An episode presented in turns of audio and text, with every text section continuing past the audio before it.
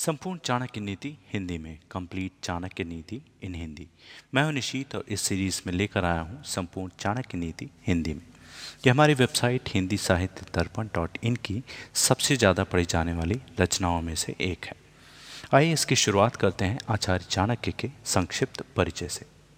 आचार्य चाणक्य एक ऐसी महान विभूति थे जिन्होंने अपनी विद्वता बुद्धिमता और क्षमता के बल पर भारतीय इतिहास की धारा को ही बदल दिया था।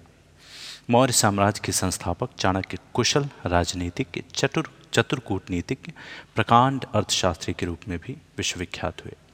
इतनी सदियाँ गुजरने के बाद आज भी यदि चाणक्य के द्वारा बताए गए सिद्धांत और नीतियाँ प्रासंगिक हैं या प्रैक्टिकल हैं तो मात्र इसलिए क्योंकि उन्होंने अपने गहन अध्ययन, चिंतन और जीवन के अनुभवों से अर्जित अमूल्य ज्ञान को पूरी तरह से निस्वार्थ होकर मानवीय कल्याण के उद्देश्य से अभिव्यक्त किया।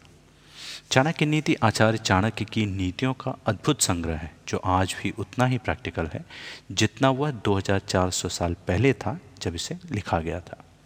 चाणक्य नीति द्वारा मित्र भेद से लेकर दुश्मन तक की पहचान, पति परायण तथा चरित्रहीन स्थितियों में, स्त्रियों में विभेद, राजा का कर्तव्य और जनता के अधिकारों तथा वर्ण व्यवस्था का उचित निदान हो जाता है।